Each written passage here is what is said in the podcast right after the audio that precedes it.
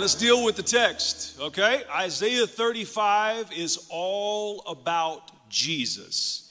It is a messianic prophecy. A messianic prophecy is a prophecy in great detail in the Old Testament depicting what will happen when the Messiah comes. Isaiah wrote several of them.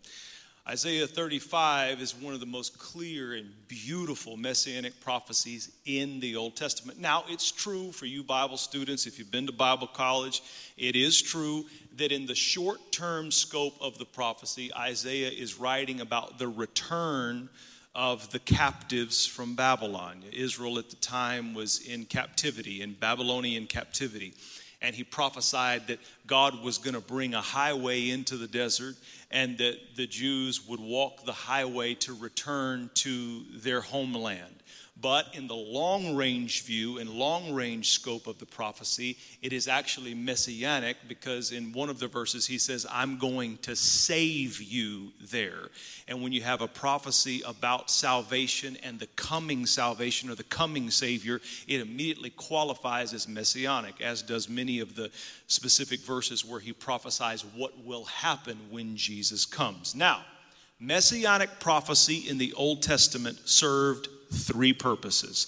Number one, confirmation. So the people would know it when they see it.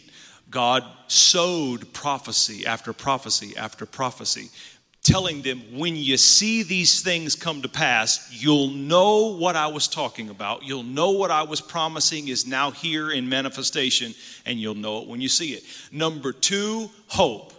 God gave prophecy in the Old Testament for the purpose of hope. In fact, that's still one of the major frequencies that prophecy today runs across, whether it's prophecy about coming events or whether it's a personal prophetic word. God gives prophecy in order to give you hope. In other words, you're going to have to wait on this thing. It's not going to happen now, but I want you to hope while you're waiting. And then, number three, God gives prophecy to prove his sovereignty over time. In other words, God is telling them something now in great detail about something that's going to happen in the future, proving that God is not constricted by time. God exists outside of time. So he's telling them, I'm sovereign over your days. I'm sovereign over your weeks, your months, and your years. I'm sovereign over your life. And I'm telling you something now, the way it's going to happen then, because I've already been there and I'm still standing talking to you, describing it to you. I'm sovereign over time. Now, God's sovereignty over time encourages us because it lets us know God's not He's not limited by time. So if God is making you wait, you're waiting for a reason. That's a word for somebody this morning, right here. If God's making you wait, God exists outside of time. Time is no limitation for God. If God is making you wait, it's not that He can't do it now. If God is making you wait, He's making you wait for a reason. Look at somebody, smile at them, encourage them, say, You're waiting for a reason. And so the Old Testament writers wrote messianic prophecies, and all of the Old Testament, I want you to catch this, all the Old Testament is waiting on the coming of the Messiah, waiting on the coming of Jesus. Then we have his birth, his life, his ministry, his death, his burial, resurrection in the Gospels. Then we get into the book of Acts and the epistles, and now the New Testament church is also waiting but we're waiting on him to come back. Old Testament waited for his arrival, and now the New Testament church waits for him to come back. And so he gives prophecy for both. We have prophecies in the New Testament about what the end of the world will look like, what the end of days will look like before Jesus comes back. But Isaiah 35 itself anticipates his first coming. And in verse 5 and 6, he says, You'll know it. You'll know he's here because then the eyes of the blind shall be opened. You remember when Jesus stepped on the scene, the miracle that he perpetuated more than any other was he started opening up blinded eyes. The ears of the deaf shall be unstopped. You remember when Jesus went up to that deaf man and put his finger, Jesus put his finger in his mouth and then stuck his finger into the ear of the deaf man, and his ears were unstopped. You remember when Jesus went to the pool of Bethesda, and there was a man who had laid there for 38 years who was lame. And Jesus said, Rise, take up your bed, and walk. And the man started leaping. All of that is Isaiah 35 coming to pass. The eyes of the blind shall be opened, the ears of the deaf shall be unstopped, the lame shall leap like a deer, and the tongue of the dumb will sing. And you would think that the people of Israel who had read Isaiah 35 for centuries would have been saying, Oh my God, this is it. And then look at verse 8. He says, A highway shall be there, and a road, and it shall be called the highway of holiness. I want to think about and set our minds for a few moments on what is the highway of holiness. I'm going to tell you what, this scripture really messed me up growing up. Uh, growing up in church, I know some of you did, some of you may not have, and it just kind of depends on the level of how strict it was or what the denomination was. But, but in, in our denomination, when I was growing up, holiness was the thing. You couldn't do nothing because it wasn't holy. You're going to think I'm lying. One of the elders came to me when I was a little boy and I was, I was chewing bubble gum, got me some Bubblicious, and there wasn't nothing like Bubblicious. You couldn't make any other gum pop like the Bubblicious would pop. And I had me some Bubblicious, and I was sitting on the pew, and an elder came up to me and told me I needed to go to the altar and repent for chewing Bubblicious. Going to hell, you know? All of the ladies that came to the church looked like they fell off covered wagons, dresses down to their toes, dragging on the floor, no makeup, hair done in a bun or hanging down past their knees, just all looked crazy. It was, and it was all in an effort to be holy because the scripture says, Be ye holy as I am holy. And they told us you got to be as holy as God. You got to be as righteous as God. You got to be as clean as God. You got to be as pure as God. Didn't have TVs in our houses. It's a sin to watch TV. I remember my grandpa, we'd go on vacation. My grandpa, when he got in the hotel room, would take his jacket off, put a little bit of olive anointing oil on it, and put his jacket over the TV. They wasn't even going to turn it on, but he wanted to put it over it in case any spirits jumped through. He'd have that anointed jacket See, y'all don't know what I'm talking about. You think I'm crazy. It was about holiness, right? You got to be holy. Holiness is right. And I heard this message preached when I was little. There's a highway of holiness. Highway of holiness. And the unclean cannot walk there. This highway is for others. And when I initially read that, um, I felt like it wasn't for me. You know, because if you're honest with yourself, scripture says it's a highway of holiness and the unclean cannot walk there. If you're honest with yourself, we all got some areas of our lives that are unclean. And nobody told us back in the old church, but they had some areas of their lives that were unclean too. They just didn't let you see it on Sunday, you know. But uh, I'm not ready for my slides yet. Y'all hold on, you're getting ahead of me. I'm going to take my time this morning. So it's a highway of holiness, and the unclean can't walk there. And I, I, I really struggled with that. I got to be honest with you, I really struggled with that. Because it's condemnation, is, is, what, is what I felt like. I, I felt like that was a verse in the Bible that was announcing to me that this isn't for people like you. You ever read a scripture and you thought that? This isn't for people like, like me. You know, there's a few scriptures in the Bible that still do that to me. Like when Jesus said, if someone slaps you, turn the other cheek. I'm still, I'm still wrestling with that scripture. you know, I still look at that scripture and I say, this scripture isn't for me, you know? But I used to read that and and and I was reading it wrong. The the scripture says it's a highway of holiness. And if we ask the question, what is the highway of holiness? Point number one, it's a place of grace. You can put the first slide up now. It's a place of grace. Now, I'm sure when I read there's a highway of holiness that no unclean person can walk on, I'm sure your first thought wasn't the grace of God. You may have been reading that the way I read that.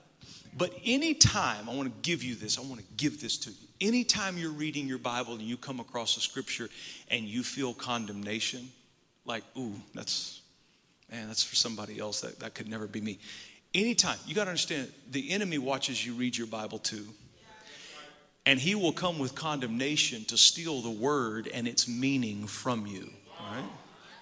The scripture says in John 3 17 that God did not send his son into the world to condemn the world, but that the world through him might be saved. The Bible says in Romans 8 1 that there is therefore now no condemnation to them who are in Christ Jesus, who walk not after the flesh, but after the Spirit. God is not in the business of condemnation. So the reason I was reading it wrong, I was reading it's a highway for holy people. And if you're unclean, you can't walk on it. And, and what, what, I, what I had wrong in there was that the highway is not for the holy. The highway itself is holy. Because, remember, this is all about Jesus it's not just a road, it's a way. Okay? Everybody say it. it's not just a road, it's a way. Now, if we understand that the highway of holiness is a way, now we can link this messianic chapter to the ministry of Jesus Christ. Look at John 14, 4 through 6. John 14, 4 through 6.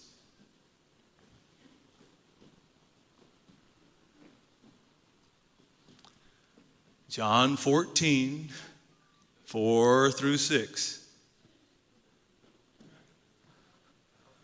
All right, I'll just read it. Give me a second. All right.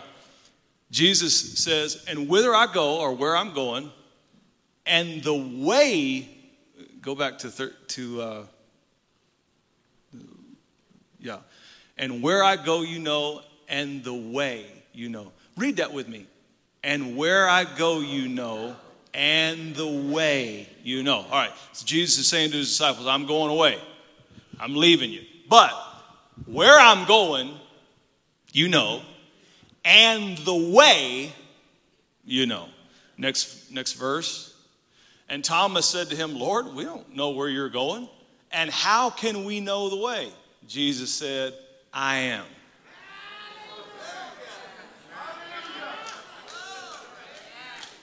Do you see how it connects to the messianic prophecy of Isaiah 35?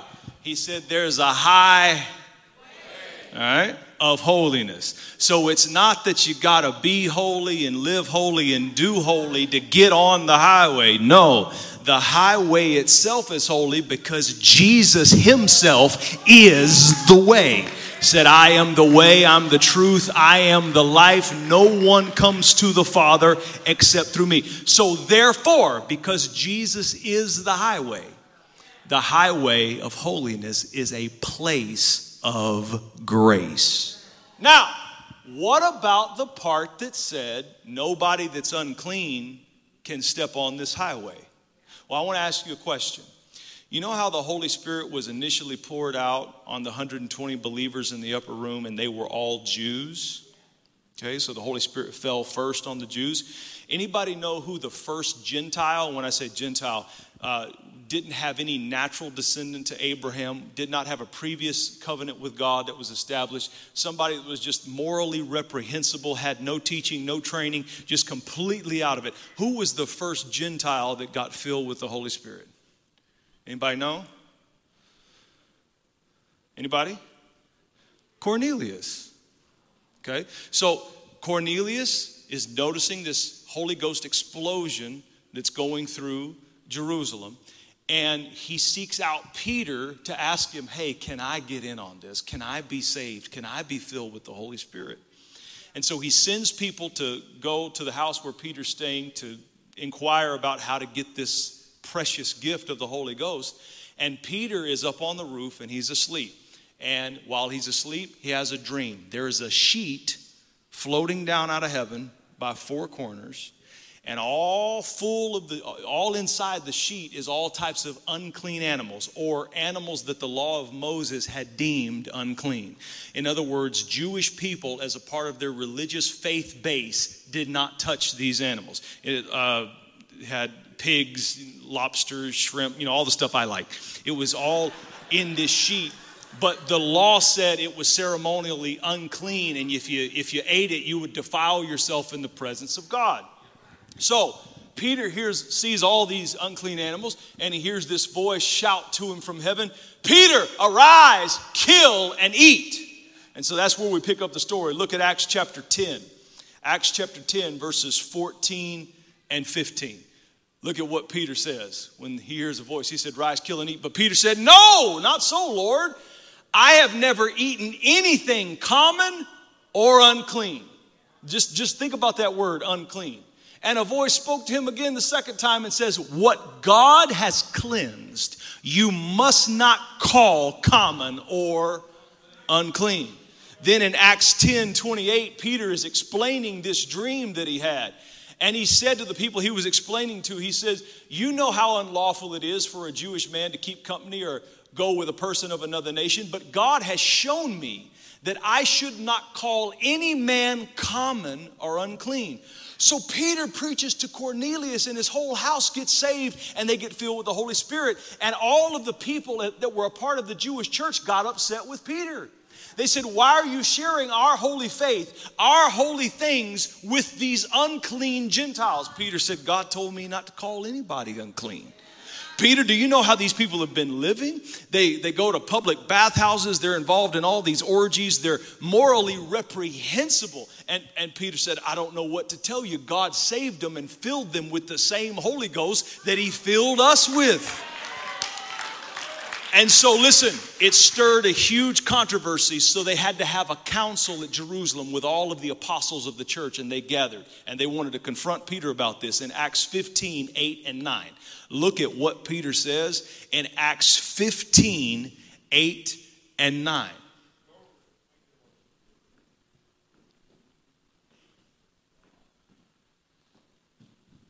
So, God, who knows the heart, acknowledged them. Who's he talking about? He's talking about those Gentiles. God acknowledged them by giving them the Holy Spirit just as he did to us. Meaning, this middle wall of division and partition that was keeping some people in and some people out, God knocked it down by saving anybody who had faith in Jesus Christ and not just saving them, but filling them with His Holy Spirit. So, regardless of how unclean you have been, listen, regardless of what your past is, regardless of how unclean you have been, all right? It's not that you, it's not what they told me when I was little at all the conferences we used to go to and all this. It's not that you have to get clean and then start walking the highway of holiness. No, no, no, no. You get clean the moment you step on the highway of holiness and you continue to be cleansed the longer you stay on it. So if you're a Christian with some issues in your life this morning making you feel unclean, let me give you a word. Just keep walking on the highway of holiness. Stay connected to Jesus, and if you'll keep walking, He will keep cleansing you. So that's what it means. A highway of holiness that no unclean person can walk. Why can't an unclean person walk on it? Because the more you walk on it, the cleaner you get. All right? So it is a place of grace.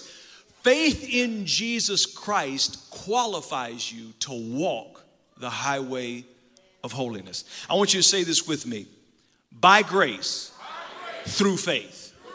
I have been cleansed. Now, I don't care what you did last night. I don't care what kind of guilty past you have on you. I don't care what the enemy's trying to beat you over the head with condemnation over.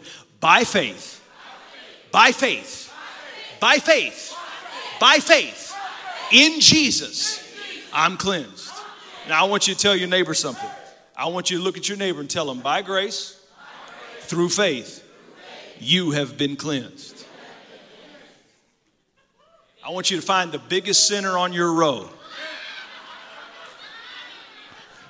No, no, no, listen. No, listen. No, listen. A couple of people got it right. They raised their own hands. Paul said, I am the chiefest of sinners. Paul said, I'm the greatest sinner in the church. I'm the greatest sinner there's ever been. And I want you to tell that sinner, by grace, through faith, you have been cleansed. All right. So, what is the highway of holiness number two? The highway of holiness is a place of safety. Look at what verse 9 says in Isaiah 35. He said, No lion shall be there. The lion's not allowed to go on this road. The roaring lion, the lion that would seek to devour you, it's not allowed to go on this road. No predators, no ravenous beasts are allowed to go on this road. This is a road of safety. But be careful. Don't wander off the road. Right? And I'm not talking about saved, lost, saved, lost. You're on the road, you're saved, you're off the road. I'm not, God, God's not schizophrenic. We're saved by grace. Okay? God knows the end from the beginning. But there are Christian people that start out walking in the safe place on the highway of holiness. And you know, you don't realize it, but the enemy is always showing you billboards of distractions while you're on the highway, trying to get you to exit. Okay? Now, the highway is a place of safety, but the moment you exit, you're in the devil's territory. Now, you can be saved, you can be going to heaven, but encounter a lot of turmoil and pain and wreckage in your life that you didn't have to. Because you ran into a predator because you got off the road. You know, there are, you know, there, one of the things the enemy does to us all the times as Christians is he advertises unlawful relationships that we should get into. You know, like a billboard when you're on the highway, just telling you exit now, exit now, you know? And you can be saved, full of the Holy Ghost, love God, and really just wreck your life by taking the wrong exit. Those of you that are married, you know, the enemy sends somebody in your circle and and you start spending time and it's inappropriate. You start flirting with somebody that's not your spouse. And what you don't realize is you're in the devil's territory. And, and there's no safety there. There's no protection there. There's no covering there. You? Start setting evil before your eyes, or you start doing things that the Holy Spirit has convicted you, and you know you shouldn't do them. Well, now you done got off the highway, you took an exit, and there's a lot of danger there. And the peril and the pitfalls and the difficulties Christians go through that they never had to is just mind boggling. God has put you on a highway of safety that the enemy cannot walk on.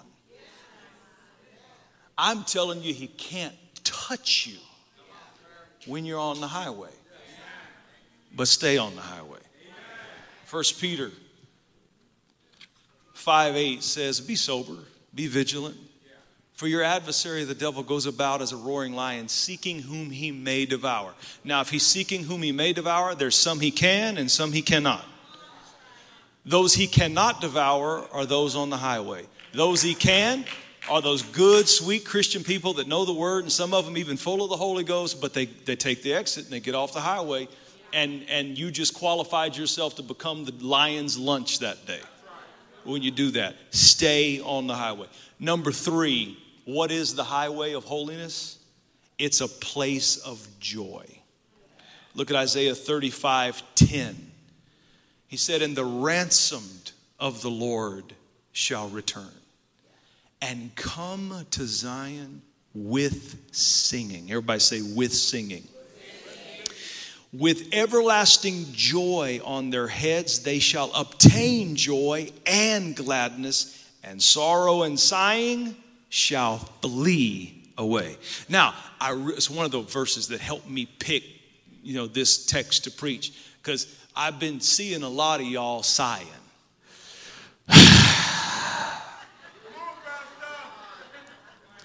we got some professional sighers up in this church.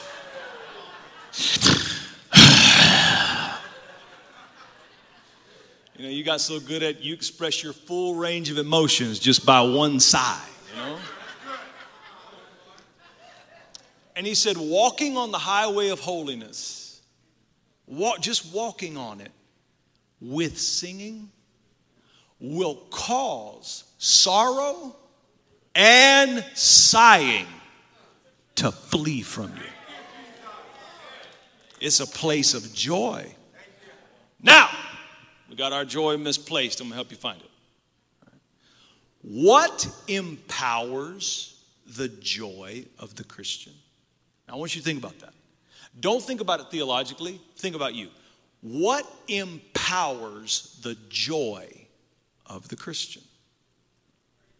Now, it should be what should empower your joy, be the anchor of your joy, be the center of your joy. What should be the center of your joy is the fact that you're no longer unclean. That should be the main force of your joy. We're no longer unclean. Look at the word cleansing. Look at this word for a second. Look at this word cleansing. Put that word cleansing up there for me. All right, look at clean sing. Look at it again. Clean sing. In other words, if he's made you clean,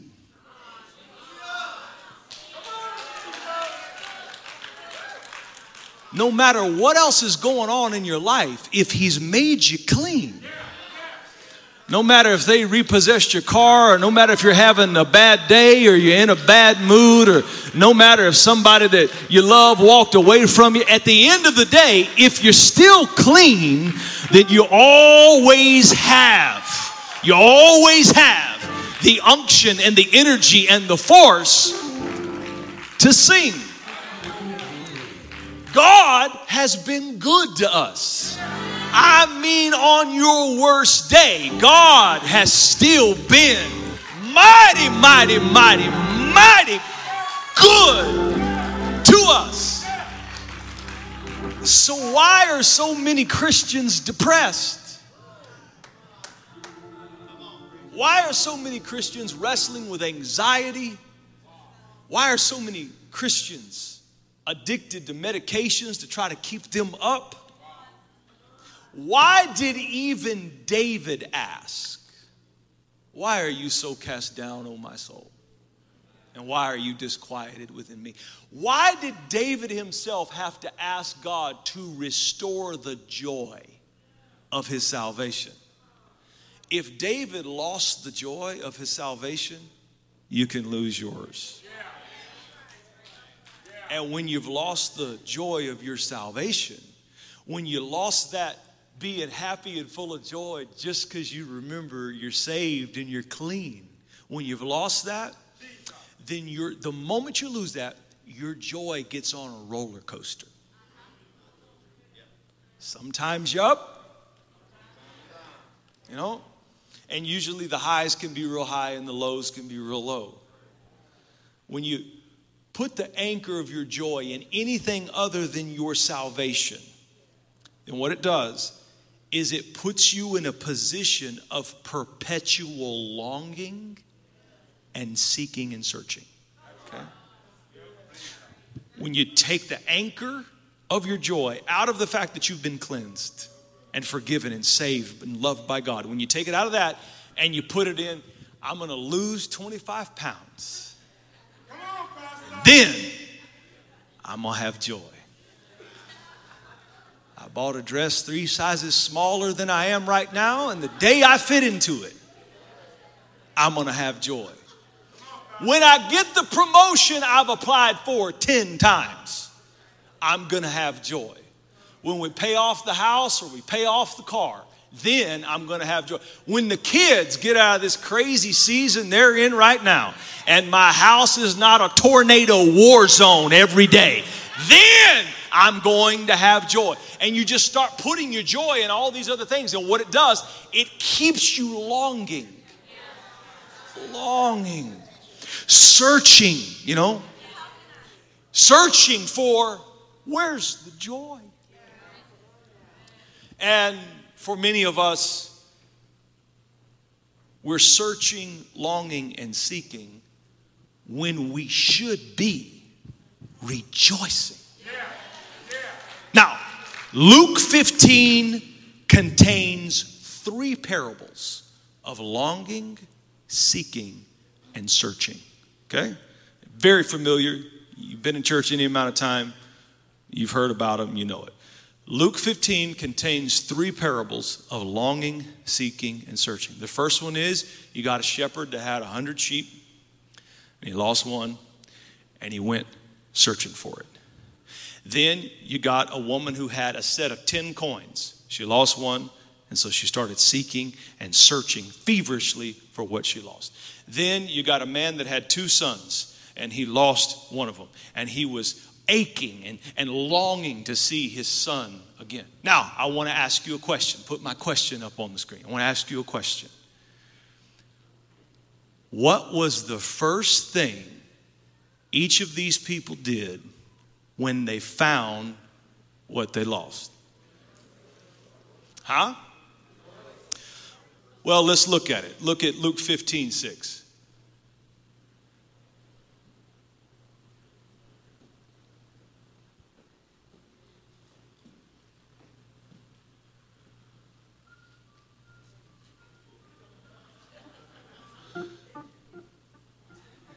Luke 15 6.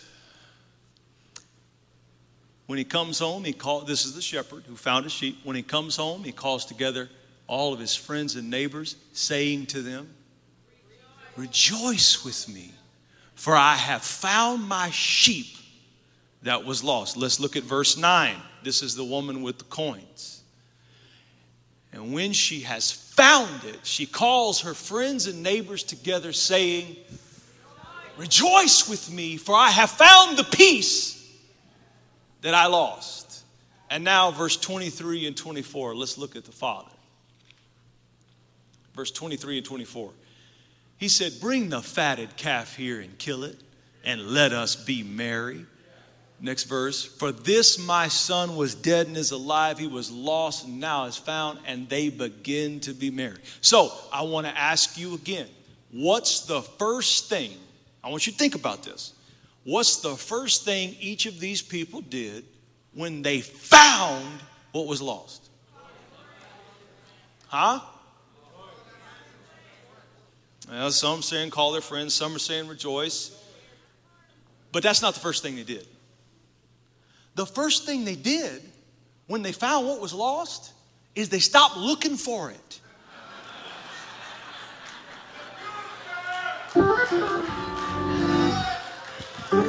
Because you can't rejoice properly if you're still looking for what's lost.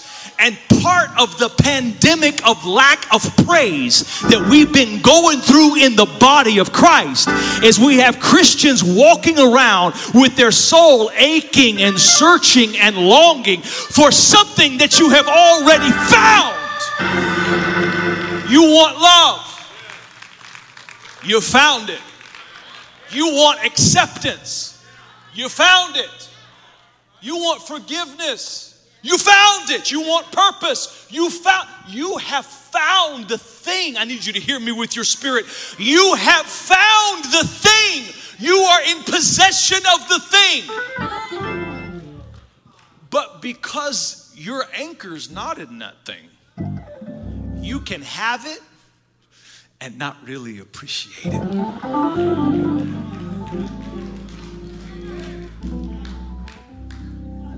Now, it's going to leave a lot of people out. So, you know, but there, there's a lot of people in here, and maybe maybe you've uh, maybe you've been married several years, but you know there was a, time before marriage. Have you ever been with somebody and you were totally invested in them, and they were just kind of eh with you? You ain't, got, you ain't got to talk back to me. I know it's personal. But, but they're taking you for granted. You can treat them better than anybody's ever treated them in their entire life. But it doesn't matter what you do for them, they don't appreciate it because their anchor is not in you.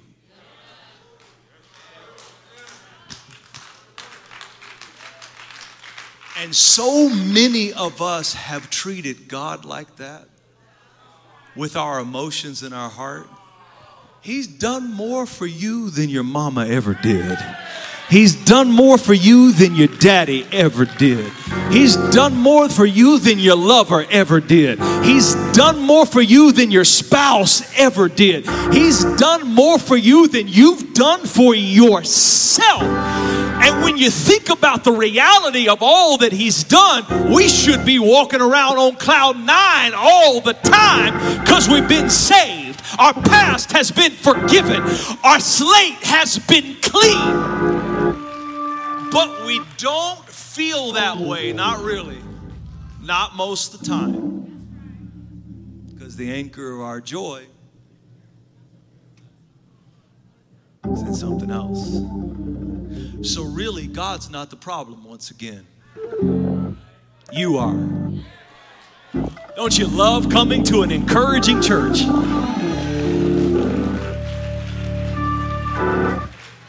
Why am I so sad, Lord? I wish you would just give me joy. What else can he do? You want him to come down and die on the cross again? What else can he do?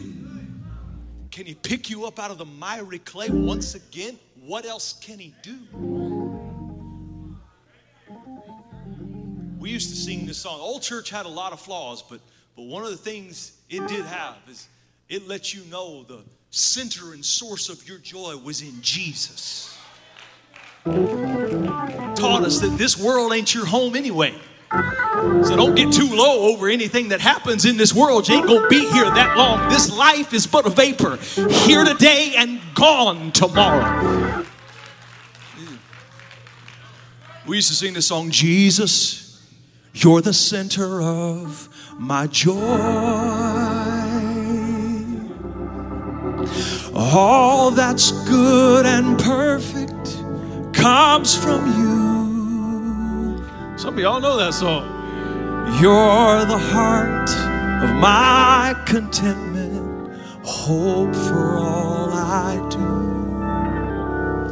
Jesus, you're the center of my joy.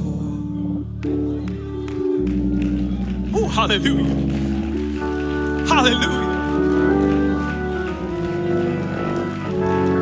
What can this world do to me? What can people do to me? What can you say to me to get me out of joy when the anchor of my joy is in? What is the highway of holiness? It's a place of joy. And I want to tell you, the joy is available, but you gotta you gotta put the anchor of your joy and the anchor of your expectation back where it belongs. Gotta put it back in Jesus. Gotta get it back in Jesus. In Him I live. In Him I move. In Him I have my being. In Jesus. If it's not in Jesus, it's going to fluctuate. If it's not in Jesus, it's going to be here today and gone tomorrow. If it's not in Jesus, it's on sinking sand. Don't don't put the anchor of your joy in a relationship because if the enemy knows the anchor of your joy is in a relationship, all he has to do is attack the relationship and there goes your joy. Yeah, if the anchor of your joy is in a house, all he has to do is attack the house and there goes your joy. But if the anchor of your joy is in Jesus, that my soul's been saved by a Savior that loved me and thought I was so valuable, he went to Calvary's cross and shed his own blood just to make a sick, twisted individual individual like me, totally clean, totally acceptable, totally forgiven, then, then you walk around with something on the inside that the enemy can't touch. So that's why Paul said, even when it comes to grieving and mourning the loss of a loved one, Paul said, We do not mourn and sorrow like those who have no hope. Because there's nothing you can take away from me that takes away all of my hope. You can take away my job and take away my hope for a paycheck. You can take away my car and take away my hope for the freedom of going and getting in my car and going for a ride. But no matter what you deplete me of on the inside, you can never take away what Jesus. So Paul says in Romans 4 this hope becomes the anger of the soul. So I, I'm immovable. I can't be shaken because of where I've thrown my anchor. So it's a place of joy and rejoicing. Now, almost done. I want to backtrack and go back to verse 6 and 7, and I want to look at this water. He says in Isaiah 35 6, the Messiah comes lame are going to leap like a deer, the tongue of the dumb will sing. For waters shall burst forth in the wilderness. So, what is that? That's water in a dry place. Waters shall burst forth in the wilderness, streams in the desert. The parched ground shall become a pool, and the thirsty land springs of water. Now, we have four things here about water we have waters in the wilderness, streams in the desert, pools in a parched ground, springs in a thirsty land. Remember, this is all about Jesus. What will happen when Jesus comes? So he says, one of the things you'll notice when the Messiah comes, Isaiah says, he will give water to the weary. Everybody say, water, water. to the weary. That's exactly what Jesus Christ did when he came. Jesus brought us the Holy Spirit. And the Holy Spirit is living water. Everybody say it again. The Holy Spirit is living water. Now, I want to tell you something crazy about Isaiah 35. When he wrote this, the first year he wrote this, the Jews got so impressed by the anointing and the substance on this word of prophecy concerning the Messiah that every year during the Jewish Feast of Tabernacles, the Jews would gather together and they would quote Isaiah 35 about God giving the water in the wilderness and pools and parched ground and all that. And what they would do is they would take a flagon of water, they would go to a dry spot on the ground during the feast, and they would pour out the water on the ground. And they would say, God, we are poured out like water. We're thirsty. Send us the water you prophesied you would send us in Isaiah 35. Now, they did this every year for hundreds of years until one day at the feast, Jesus himself was in attendance. All right? Look at John 7 37. Look at what Jesus said while they're doing this ceremony at the Feast of Tabernacles, pouring out the water. On the last day, the great day of the feast, Jesus stood and cried out, saying, If anyone thirsts, let him come to me and drink. Next verse. He who believes in me, as the scripture has said, out of his heart will flow rivers of living water. Next verse. But this he spoke concerning the Spirit whom those believing in him would receive. For the Holy Spirit was not yet given because Jesus had not yet been glorified. In other words, Jesus is looking at these people pour out water on the ground and say, God, we're thirsty, give us the water. And Jesus said, If you wanted water, come to me and drink. If you believe on me, as the scripture has said, then out of your belly will flow rivers of living water. That's what Jesus did. Jesus brought the Holy Spirit. Point number four what is the highway of holiness? What is the highway of holiness? It's a place by the riverside. Everybody say a river runs through it. In other words, Jesus is the highway, and the Holy Spirit is the river. And they run side by side. You get Jesus, you get the Holy Spirit. Okay? You get Jesus, you get the Holy Spirit. This is true for every Christian. You get Jesus, you get the Holy Spirit. You never have to be dry. So the question is why are we so dry?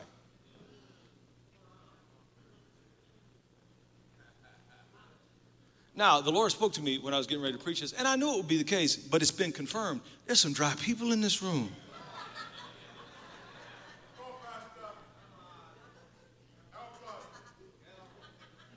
I watched somebody sit with their arms crossed like a bullfrog during all of praise and worship. And I just knew it. I said, There's some dry people in this room. You know? Why are we so dry? Just shriveling up, cracking dry. You've got a river in you. But you partnered with the devil and you built a dam. You're so dry because your river's dammed up. And you need to let the river.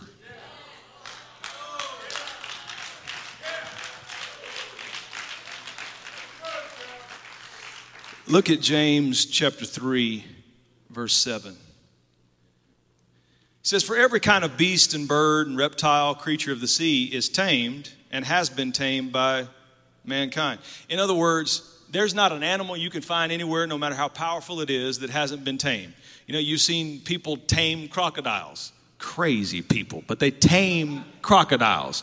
You see people train dolphins to do tricks. You know, you ever been to SeaWorld back when it was actually SeaWorld and they, they would have these dolphins, and the, then these huge, massive killer whales, the killer whales. They would have killer whales, you know, do, they would do something with their hand. The killer whale would turn around and wave to you with his tail and splash you. Amazing stuff that these powerful beasts have been tamed by man. You got lions, lion trainers. Think of that lion trainers, getting a cage with a lion to train it. One guy, it didn't work so well for him, but we won't go there. It messes up the analogy. But all these powerful animals can be trained, right? But then he says, but no man can tame the tongue.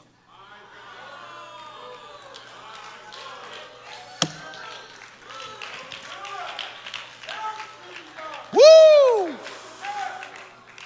It is an unruly evil full of deadly poison.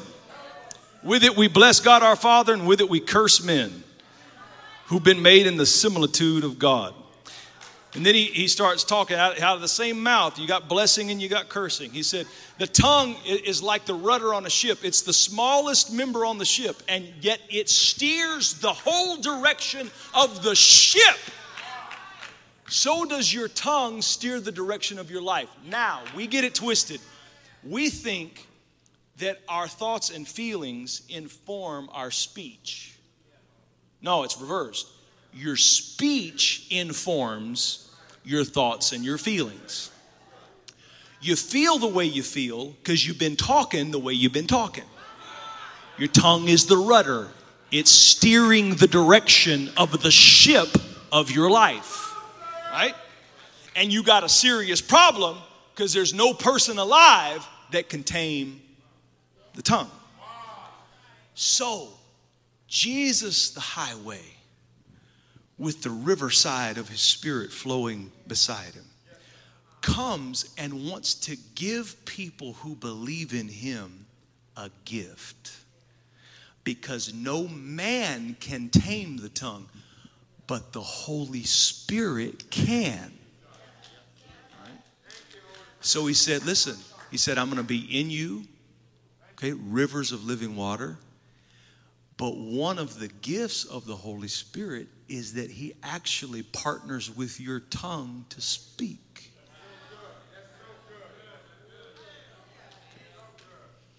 Pastor, are you talking about speaking in tongues? Yes. Yes. I know in 2020, at a church like this, it's insane to bring up the concept of speaking in other tongues. But the lack of speaking in tongues is what's keeping you so powerless as a believer. The lack of speaking in tongues is the reason you don't have joy of your salvation. The lack of speaking in tongues is the reason you have no power and authority over the devil. The lack of speaking in tongues is why you're in the mess that you're in you have dammed up the river and you're not letting it flow because you worship at the altar of your intellect more than you worship at the altar of the Word of God.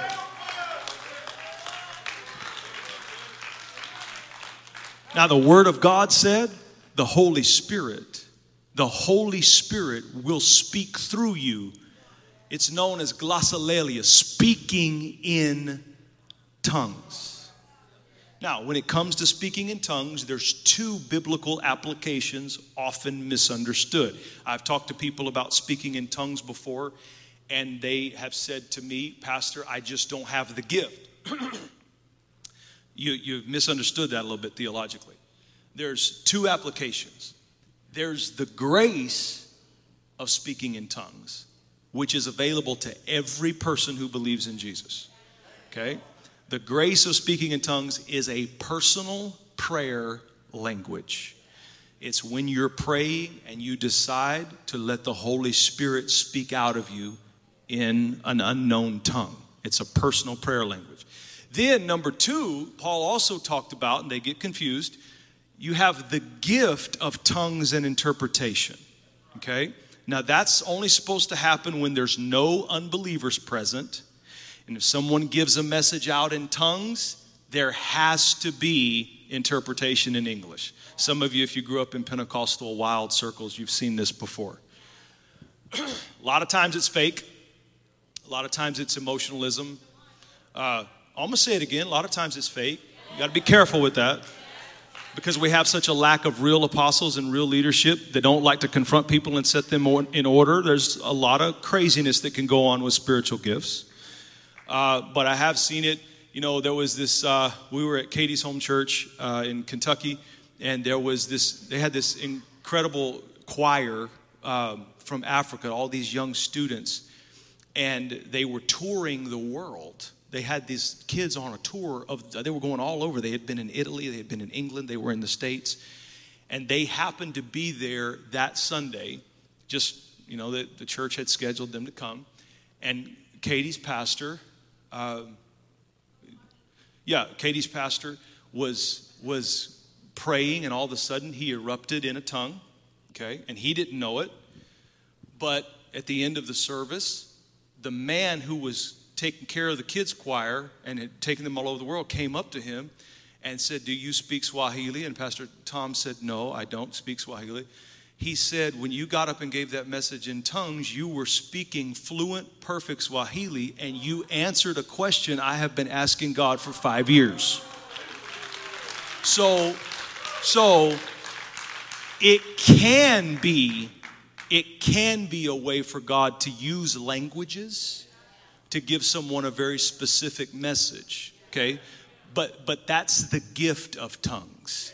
You got to understand in Jerusalem at the time it was extremely multicultural. There were, there were people from every background culturally there in Jerusalem when the Holy Spirit was given.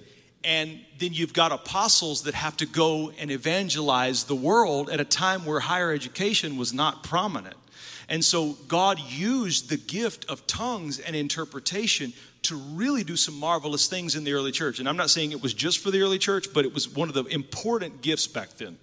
And uh, still continues in some places legitimately today. But that's the gift of tongues. It's for the church, for the edification of the body when there is tongues and interpretation. But the, the grace of speaking in tongues as a personal prayer language is available to every believer. And believe it or not, you do not have to have some weird spiritual experience first in order to speak in tongues. A lot of people say it like this um, I was saved for 10 years and then I got the Holy Ghost. And what they mean is, I was saved for 10 years, and then I had a spiritual experience and I spoke in tongues. Um, that's not really correct. I understand what they're saying. Uh, I'm going to really go against the grain of some of my uh, mentors by saying this, but that's not really correct. You read your Bible. You cannot get saved without the Holy Spirit. Jesus and the Holy Spirit, the highway and the river they're both together. You have to have both. You understand? So in the Gospels, it says, No one can even come to the Father except he is drawn by the Spirit. So the Holy Spirit is active in your life. Another place says you cannot even come to faith to declare that Jesus Christ is Lord without the assistance of the Holy Spirit within you. Okay, so you have the Holy Spirit if you have Jesus. Hallelujah. John said, One is coming after me. He said, I baptize you with water, but he will baptize, submerge you into the Holy Spirit and into fire. You have the Holy Spirit if you have Jesus. Okay? What, what they're talking about is that they were saved, and then 10 years later, they, it was the first time they exercised speaking in tongues. Uh, but that, that's available for you the moment you have true, genuine, saving faith in Jesus Christ. It's available, okay? So no one has to lay hands on you. You know, no one has to do that. The, the preacher doesn't baptize you in the Spirit. The Bible says Jesus baptizes you in the Holy Spirit. Um, and let me dispel a couple of things. Go to 1 Corinthians 14 14. 1 Corinthians 14 14. Paul's explaining a lot about this, and I think it's important for some of you to know. 1 Corinthians 14 14.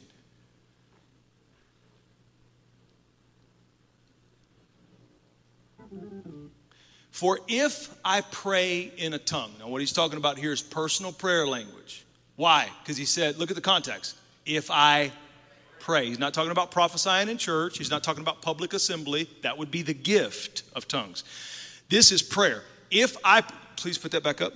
If I pray in a tongue, my spirit prays. Okay. Watch. But my understanding, my thinking is unfruitful. Now, one reason a lot of people get hung up on praying in tongues is because they, and I really want you to listen to me with this. They're good people, they're honest and earnest people, and they don't want to fake anything. And they know that fake stuff can't exist around the church. All right? So they believe in Jesus. They believe Jesus is real. They've asked Jesus to forgive them of their sins. They're following the word. They're following the road. They're, they're with Jesus. But the Holy Spirit, they're open to praying in the Holy Spirit. They just don't want to think that it's them doing it, them manipulating it. They want to know that it's the Holy Spirit that's doing it, and there's a mind block there, you know? And so they don't they don't do it because they think it's it's it's a problem there with, in their understanding. But Paul said, when you pray in tongues, your understanding is unfruitful, it, it completely fails you. In other words, you will not be able to understand what you're doing. You won't be able to understand if it's you or if it's the Spirit anyway. So listen, you pray in tongues like you do everything else in the kingdom of God you pray in tongues by faith. Right? Now, some of you never been taught this this way, and it's okay. That's why I'm here. Now, um, you know, the, the problem with this is, you know, I'm praying, and then I, if I start to pray in tongues, I think I'm making up the words. Stop, stop for a second. Stop for just a second. You are telling me you got faith enough to believe a God you've never seen manifested in flesh form, died on a cross for your sins, was buried in a tomb for three days. On the third day, he came out, ascended into heaven, and is seated at the right hand of the Father in a heaven you've never seen and don't know the location to. And you have the faith to believe that. You have the faith to believe if you get money in your hand and you sow a seed into the kingdom of God, that God will take that money and return a supernatural harvest to you in the form of blessing and miracles. And you don't have no problem with that. You don't have no problem believing that. Well, speaking in tongues, you got to use the same faith.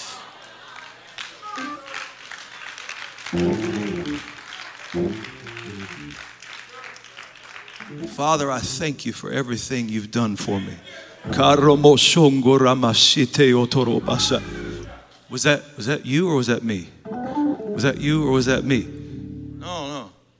The faith in what the word says, I will be in you rivers of living water. When I pray in the spirit, my understanding is unfruitful. So you take your mind out of that equation. Okay? Now, most of the time, Paul does not encourage us to take our mind out of the equation because he says, with the mind, we serve the Lord. But in this one area, he wants you to understand no matter what you think while you're doing this, it's unfruitful. Okay?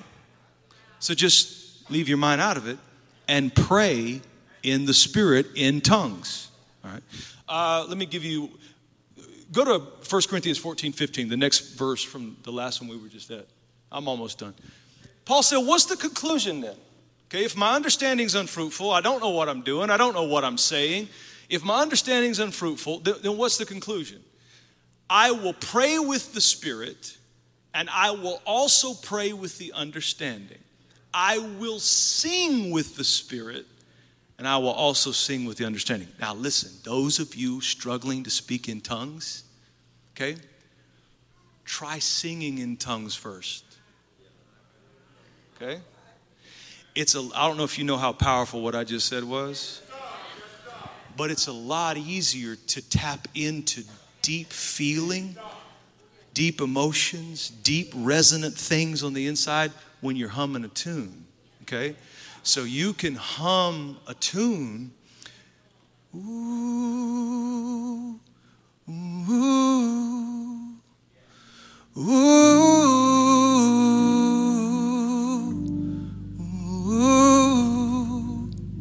And then, then you're kind of feeling it.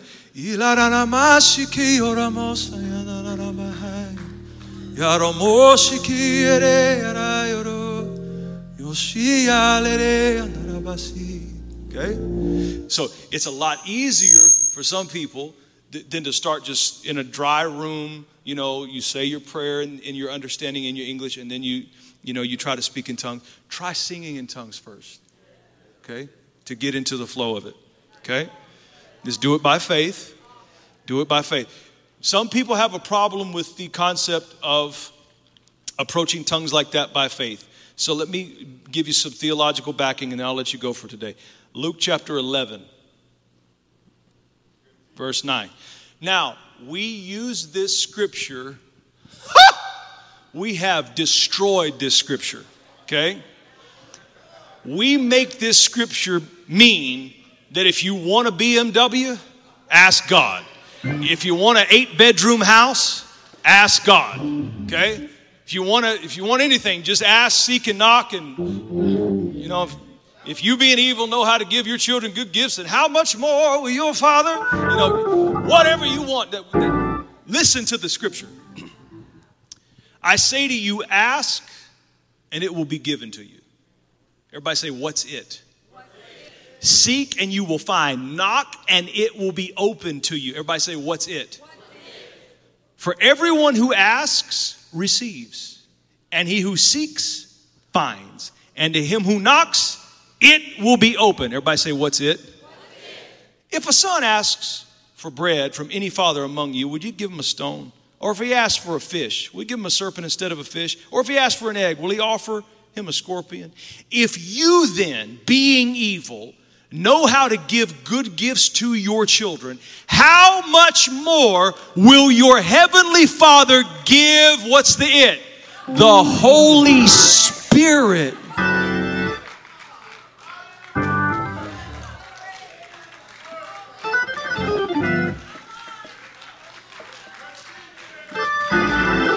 So if you want to speak in tongues and let that river flow, it's as simple as Father, I ask you, fill me fresh again with the Holy Spirit and allow me to speak in tongues. And then do it by faith.